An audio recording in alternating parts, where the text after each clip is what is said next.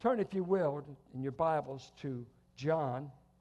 It's, I, I don't want to make this announcement any connection. I'm preaching on Gethsemane. That doesn't mean because Paul's leaving.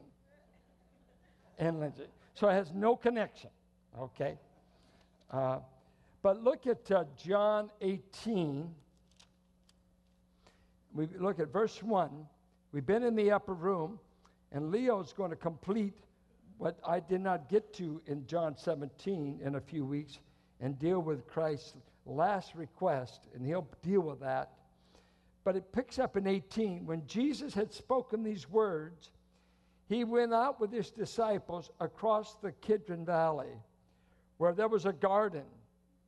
Only the other Gospels name it Gethsemane. John just says a garden, which he and his disciples entered. Now, Judas, who was be, to betray him, knew the place, for Jesus often met there with his disciples. And so, in the narrative, we get into the arrest. But what John omits is what happened in Gethsemane. Matthew, Mark, and Luke all give us a picture of Gethsemane, and we enter into it. And so, let's go to Matthew 26 and see what took place in Gethsemane. And we'll pick up in Matthew 26, verse 36. Then Jesus went with them to a place called Gethsemane, and it means the place of the oil pressure, pressure vats, where they pressed out the olive oil. It speaks of a place of uh, putting olives under pressure to get what was out of them. And what a fitting name for the Savior facing the greatest pressure of his life. And he said to his disciples, Sit here while I go over there and pray. And taking with him Peter and the two sons of Zebedee, James and John, he began to be sorrowful and troubled. Then he said to them, My soul is very sorrowful, even unto death. Remain here and watch with me. And going a little further, he fell on his face and prayed, saying, My Father, in the Greek language, you would say, Since it is possible, let this cup pass from me. Nevertheless, not as I will, but as you will. And he came to the disciples and he found them sleeping. And he said to Peter, So, could you not watch with me one hour? Watch and pray that you may not enter into temptation. The spirit indeed is willing, but the flesh is weak. Again, for the second time, he went away and prayed, My Father, if this cannot pass away unless I drink it, your will be done. And again he came and he found them sleeping, for their eyes were heavy. So leaving them again, he went away and prayed for the third time, saying the same words again. Then he came to the disciples and he said to them, Sleep and take your rest. See, the hour is at hand, and the Son of Man is betrayed into the hands of sinners. Rise, let us be going. See, my betrayer is at hand. I call this the most critical prayer meeting in history. There's no cross without Gethsemane. There's no redemption if he will not drink the cup. And he could refuse to drink the cup and still be God. God will be God whether you ever get saved or not. God doesn't owe anyone's salvation. He's not in debt, you are.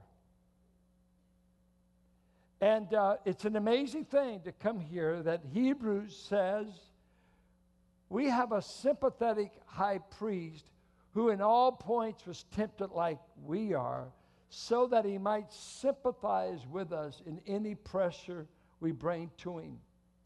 There was a philosophy in the time of Scripture.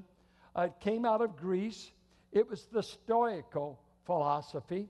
And the Stoics were people, we use the phrase he's stoical, which means you show no affect. Uh, your countenance does not reflect emotion. Because Stoicism was built upon emotion weakens you, emotion uh, makes you vulnerable. Uh, emotion must be conquered if you are to lead, if you are to conquer. You must not show emotion. So the whole Stoical school of philosophy, they taught what was known, and, and they made two words. Uh, in Latin and Greek, if you put a, an A in front of a word, if you say amoral, what does that mean? No morals. The A privative makes it negative. And they said, we teach our children apatheia. What's that? No passion no emotion. So they would train their children from a young age. They would often do this. They would uh, let a son uh, raise a pet, get it to a certain age, and the dad may come up and decapitate the dog. And the boy would be spanked and severely disciplined if he shed a tear or showed any emotion. He must be taught to show no emotion. And they have this view of God. God, if anything, stays angry, but he cannot be touched by humans' emotions because that would weaken him, make him vulnerable, and make him manipulated. But the God of the Bible is a God full of emotion. And we, he didn't get his emotions from us, we got ours from him. I made in the image of God, including my emotional capacity.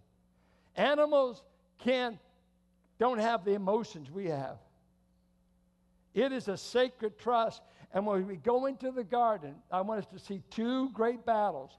One is the emotional valley and trauma that the Son of God goes through.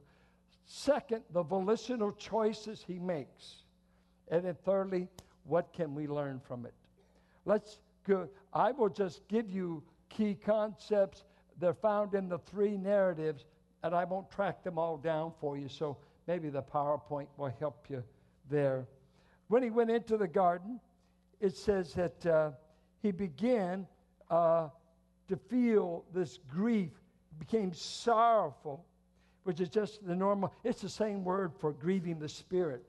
Uh, to grieve, to become sorrowful. And then it uses this word uh, that he not only became sorrowful, he became troubled, and in some translations, he became distressed. And the word distress means uh, distracted by sorrow. Uh, he, he, he, can't keep his head clear. Uh, he, he's, uh, as it were, it seems when you're in grief, when you're overwhelmed with trial, it's hard to keep your mind on what you ought to be doing. And so there's this sense of uh, distraction, disintegration. Uh, I'm fighting to keep it together. Uh, my emotions are going everywhere. And I got to keep my head, keep my heart. I got to keep the goal. But I am being troubled in spirit. My emotional life is, is exploding because the shadow of the cross is falling on Gethsemane. And this prayer meeting is only maybe 10 hours from the cross. He'll be tried through the night, six trials, three before the Gentiles, three before the Jews. And by nine o'clock, he'll be on a cross. And it's night in Gethsemane. And so while he's there, he, he's troubled. It's all coming on him, it's all falling on him at once. And he feels this distraction and then it goes on to say he was deeply grieved. And what that is, they just added a little preposition, means he was surrounded by it. It was like he was ambushed. Peri lupe. I'm surrounded. I, am encompassed with this. And it says, I'm surrounded by sorrow. I'm overwhelmed with distress. Luke says he went in agony. And it's just simply our word, agonia. It was used of athletics struggle, conflict, agnoia. And he says, I, I'm in agony. I'm in the struggle of my life. I'm in the struggle of the whole mission. You see, it's easy to make a plan in eternity past. It's easy to say before the foundation of the world he was slain. It's easy on paper. The execution is emotionally draining, costly. You can write anything on paper. What will you carry out? And it's time to carry it out. And the shadows are there and all of the agony involved. So the emotional life of the Savior is just being uh, my, it's, it's caught in a perfect storm. Luke said he prayed earnestly while he was in the garden, and that simply meant uh, to be stretched fervently. It was like a runner stretching over a, a goal. He, he was being stretched in his emotional life. He said in Mark uh, 14:33 that he was amazed at what he was going through. And the word there is to be in the grip of shuddering horror, uh, to be in the face of uh, dreadful prospects. I know it, I am now entering into a valley and, and in a situation uh, that is the most dreadful thing I will have ever incur in time. And surely it will be the thing that will either populate eternity or I can leave it vacant. Because if I don't go through this hour in the will of God, all my enemies and all those who hate me will go to hell rightfully. Unless I get through this hour and this prayer meeting and do the Father's will, the race will be lost. Everything's at stake in Gethsemane. Everything. So, we go into what's going on volitionally. We know this is an emotional. He's in the valley of Baca. He's in the valley of tears. And what's going to go on here? He, he's embracing shame, crucifixion, the presence of God being withdrawn from him. It's going to be man's worst hour and Satan's seemingly triumphant hour. Uh, he faced temptations like this. Maybe I am I being tempted to leave the work unfinished. I'll do everything. I'll leave him with the Sermon on the Mount, but I won't leave him with the cross. I'll leave him a bunch of miracles, but I won't go to a cross. I think he may have uh, struggled with can I get through this hour? According to Luke, God had to send an angel to help him. That's pretty weak. Had to give him physical strength because he's wrung out. Because Luke is the only one that says his sweat was like great drops of blood. And then he adds, so God sent an angel to help him. Amazing what was going This is the Son of God drenching wet from the agony he was experiencing in the garden. He was already maybe contemplating in this struggle the being forsaken by God. Uh, maybe the devil was tempting him. You won't achieve the redemption of your people anyway. Why don't you just stop? Do you think the devil was in the garden? Do you think the powers of hell were talking? Do you think that uh, he who was to crush the head of the serpent, his heel is being bruised in the process? And do you believe the liar that showed up in the 40 days in the wilderness, the liar that showed up in Eden? Do you think the liar would miss any opportunity? Because he said in Luke, when he left him after the 40 days, he said, I'll wait for an opportune time to come back and visit you. This is the opportune time. The devil is a strategist. He knows when you're the weakest, and it's when he's going to offer his greatest lies. It's a time of lonely prayer, humble prayer. There's three volitional things that the emotions could not get him through. Number one, Will you submit to the hour? To the hour. And uh, what is the hour? Uh, Luke 22 53 said this This is your hour. This is in the garden. And when they came to arrest him, and the power of darkness, listen to that. He's saying to the men, This is your hour. And besides it being just the human hour to do whatever you will, it's also the hour of darkness. So, what's happening here throughout the ministry of Christ, Christ said in John 7, no man could touch him, for his hour had not come. John 8, 20, 12, 33. You, over and over, he'd say, My hour hasn't come. My hour hasn't come. Uh, you want to throw me over a cliff? You can't. My hour hasn't come. You want to hurt me? You can't. Because you see, I'm invincible in the will of God. And when Peter got a little zealous with a sword, he says, Oh, don't worry. I've got angels standing on the banks of heaven ready to come and rescue me. I'm not being trapped here, I, am in a submission mode. I got all the power. I can command myself now and go straight up. I'm God. But he said, I'll submit to the hour and I'll let men in hell do everything they want to do. And so in Gethsemane and at the cross, man did his worst, and the devil did his best, and the devil thought he won. The hour, the will of God lets me finally say, Do with me what you will. And he tells Pilate, Well, you know, I'm in authority. He said, You'd have no authority if my father didn't give it to you.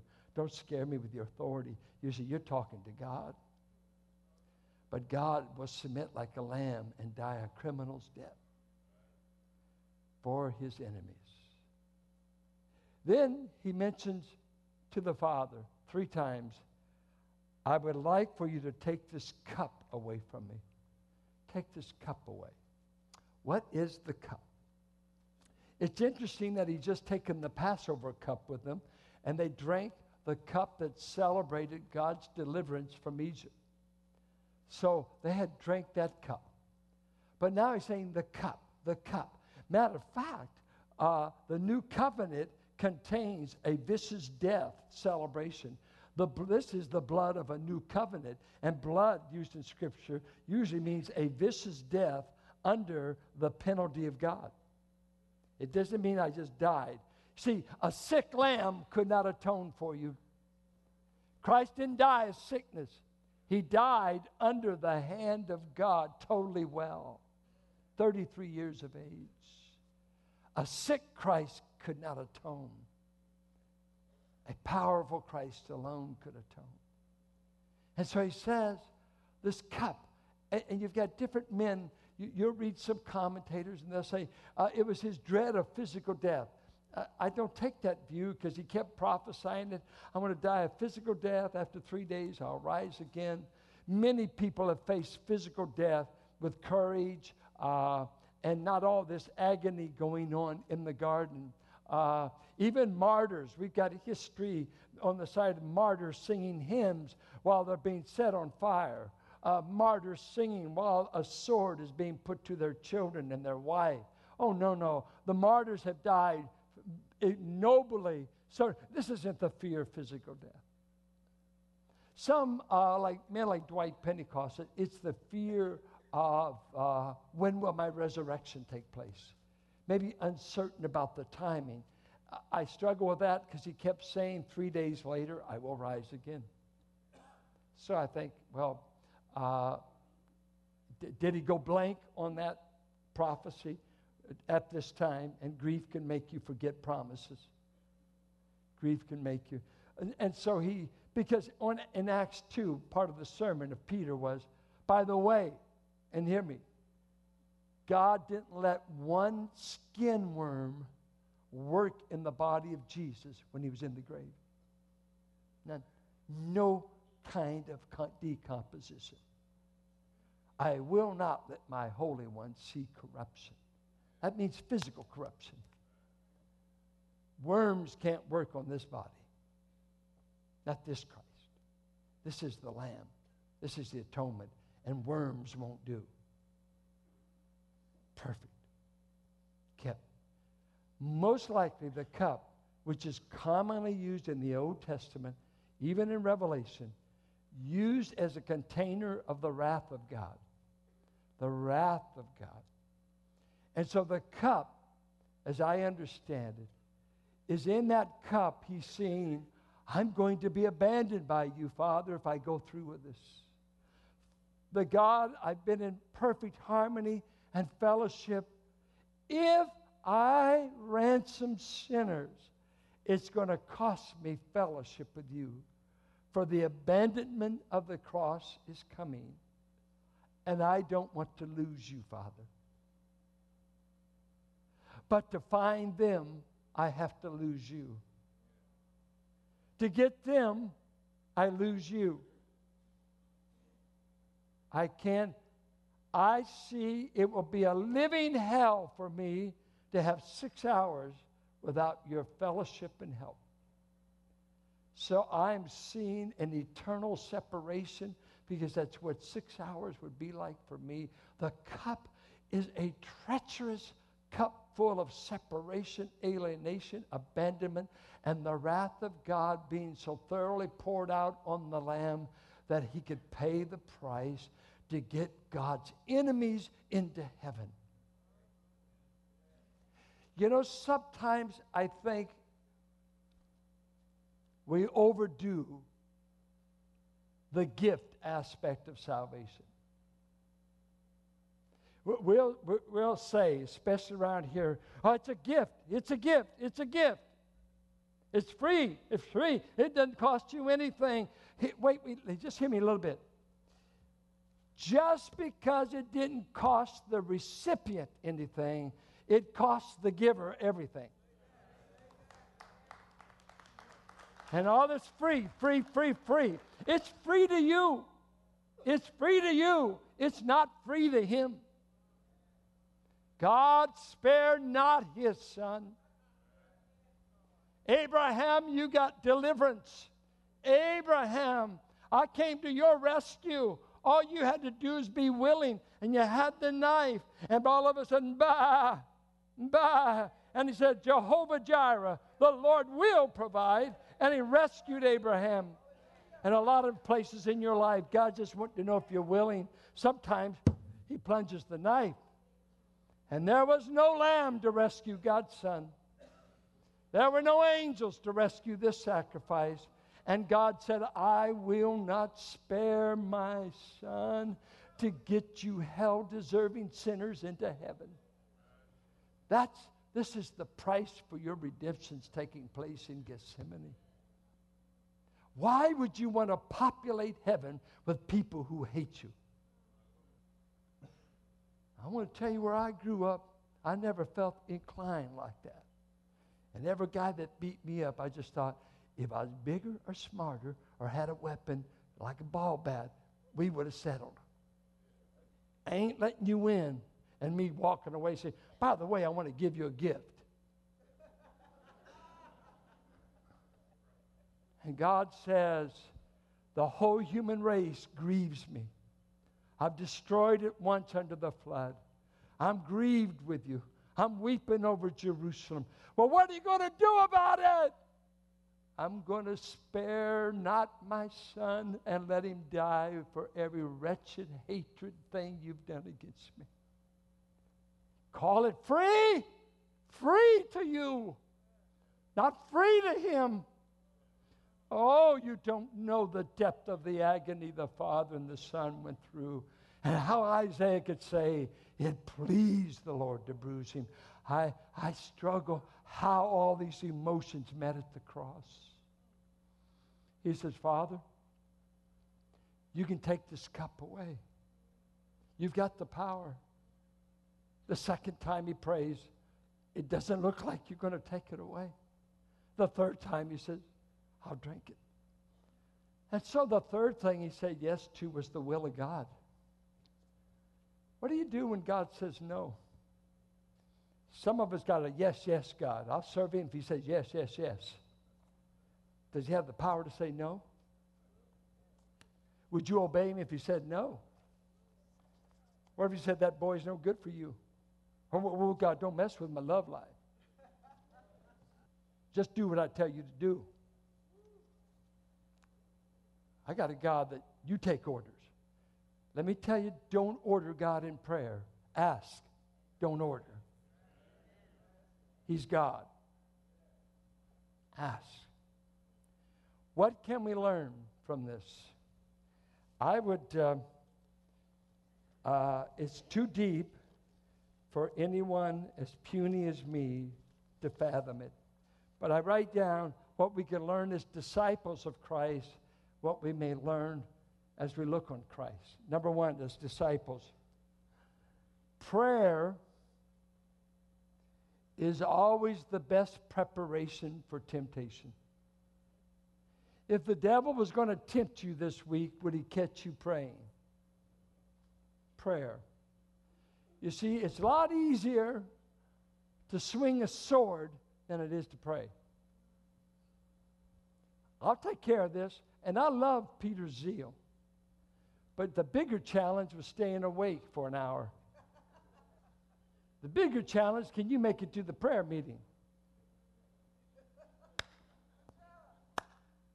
Yeah. There's where the battle will be won or lost in a prayer meeting. And if anything has died in this country, it's called prayer. We're all into tech because tech will win the battle. All this will win. No, no, no, no, no. It's never won the battle, never will. We're in love with what we've invented. Why don't you get in love with the God that meets you in Gethsemane? The battle will be won on your knees. It's reason you're such easy pickings. He never catches you praying anyway. You must pray to survive temptation. You must pray. You must pray. In the Christian life, you got to learn to pray like you got to learn to breathe. You know, Catherine, some of our people have been struggling with breathing problems. You, you can't make through life. Some of you, your prayer life is done. How about inhale?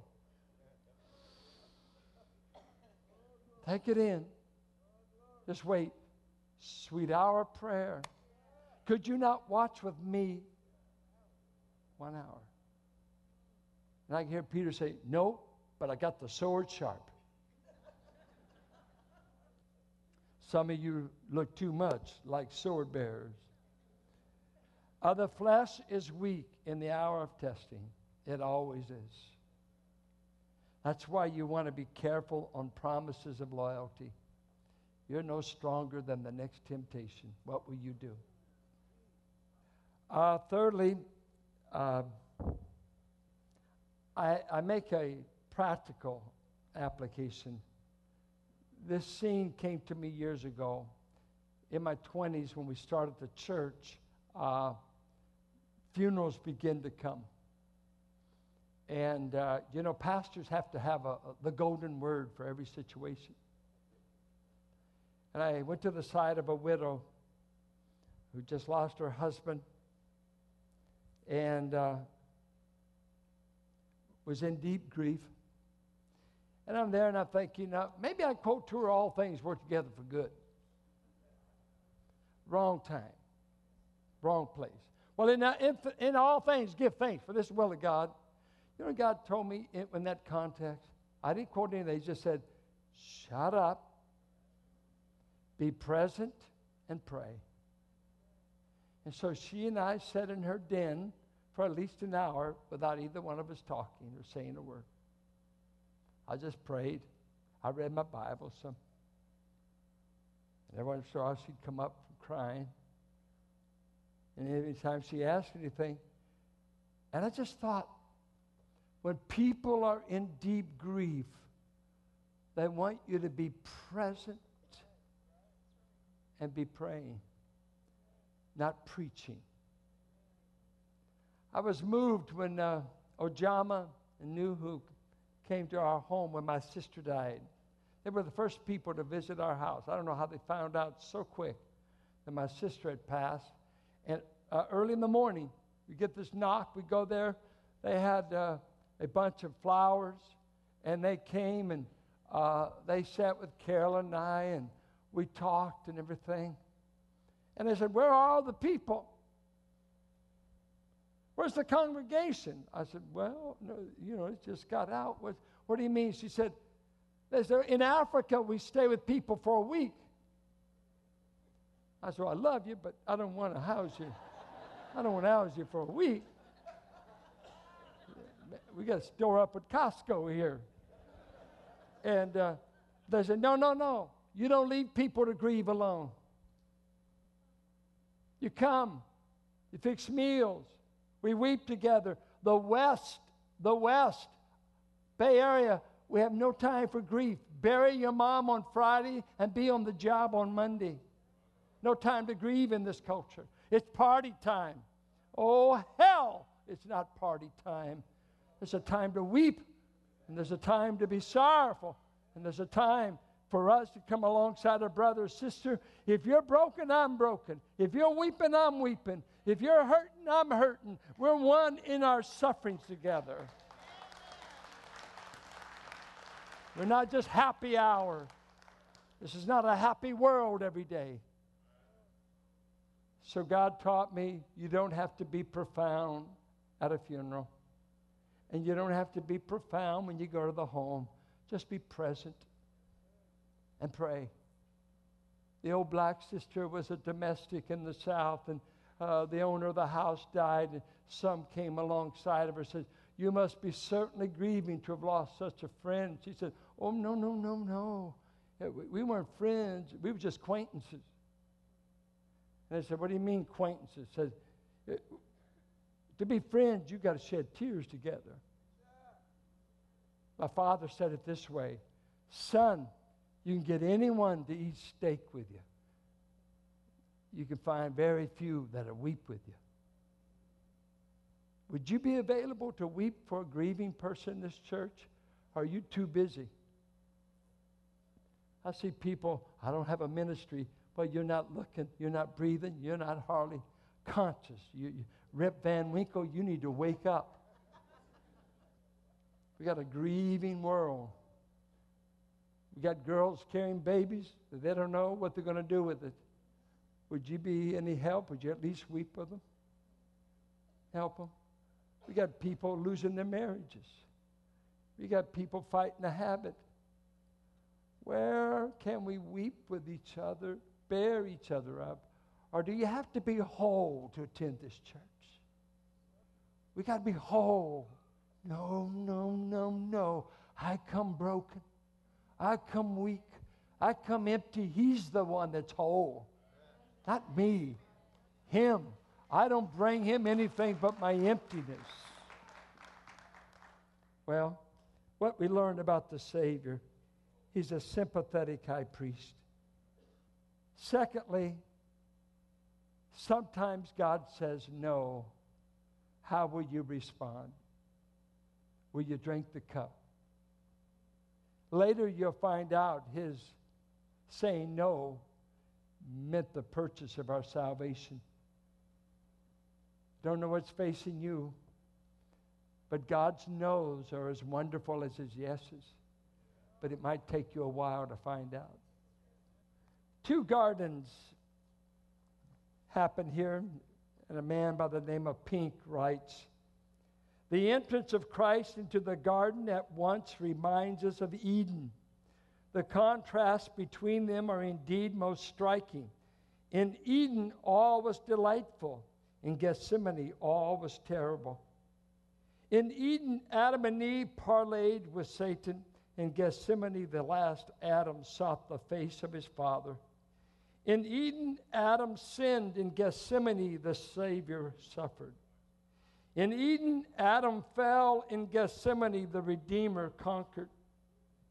The conflict in Eden took place by day. The conflict in Gethsemane was waged at night. In the one, Adam fell before Satan. In the other, the soldiers fell before Christ. In Eden, the race was lost. In Gethsemane, Christ announced, Of them which thou gavest me, I have lost none. In Eden, Adam took the fruit from Eve's hand. In Gethsemane, Christ received the cup from his Father's hand. In Eden, Adam hid himself. In Gethsemane, Christ boldly sold himself.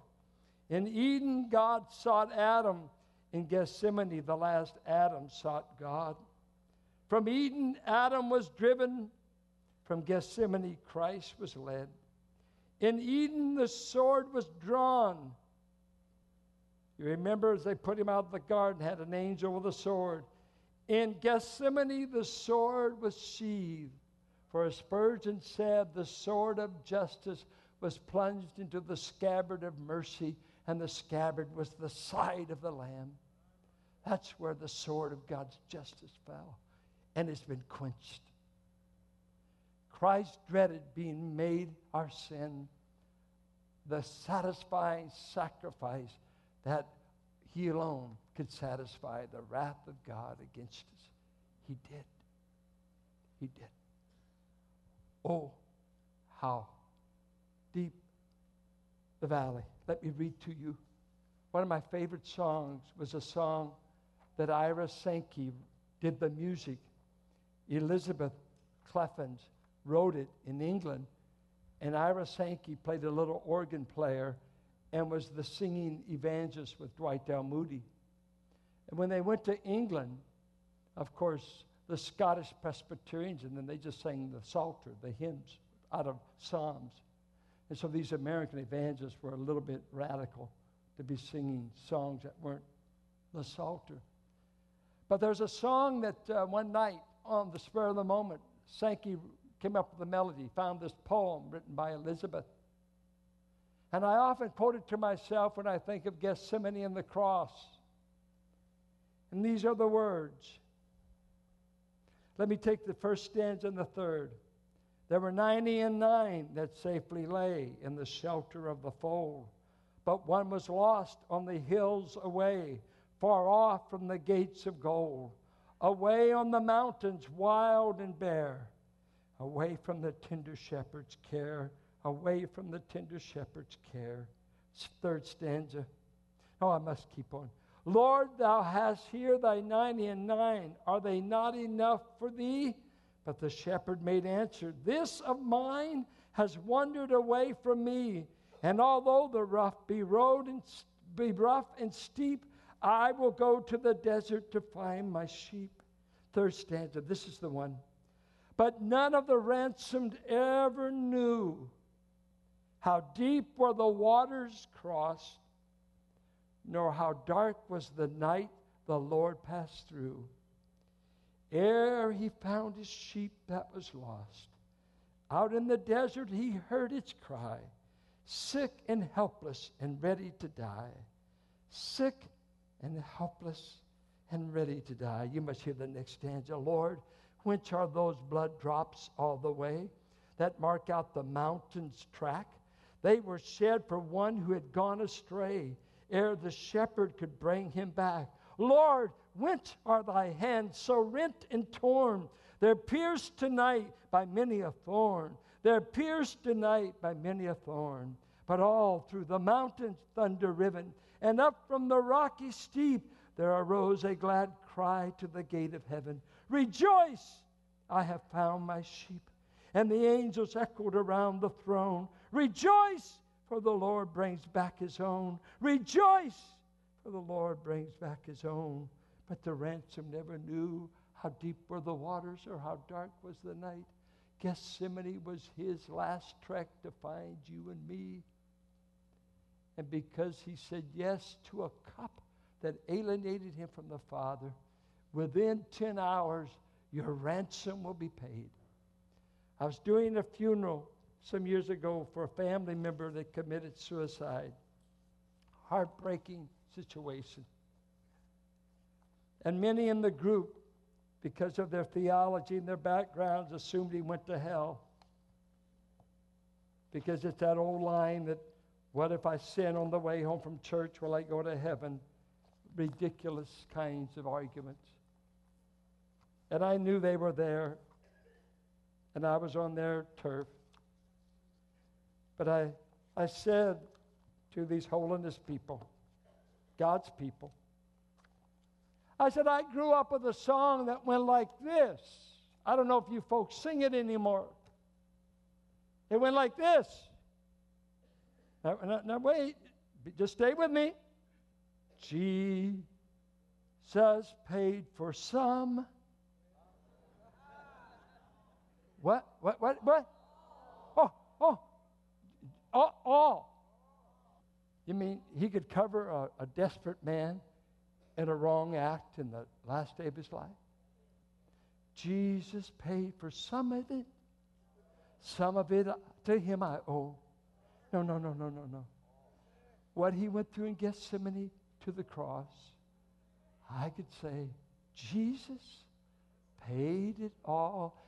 Every insane thing I've ever done, every crazy choice, every wandering, every sin, Jesus paid it all. And it began in Gethsemane. All to him I owe.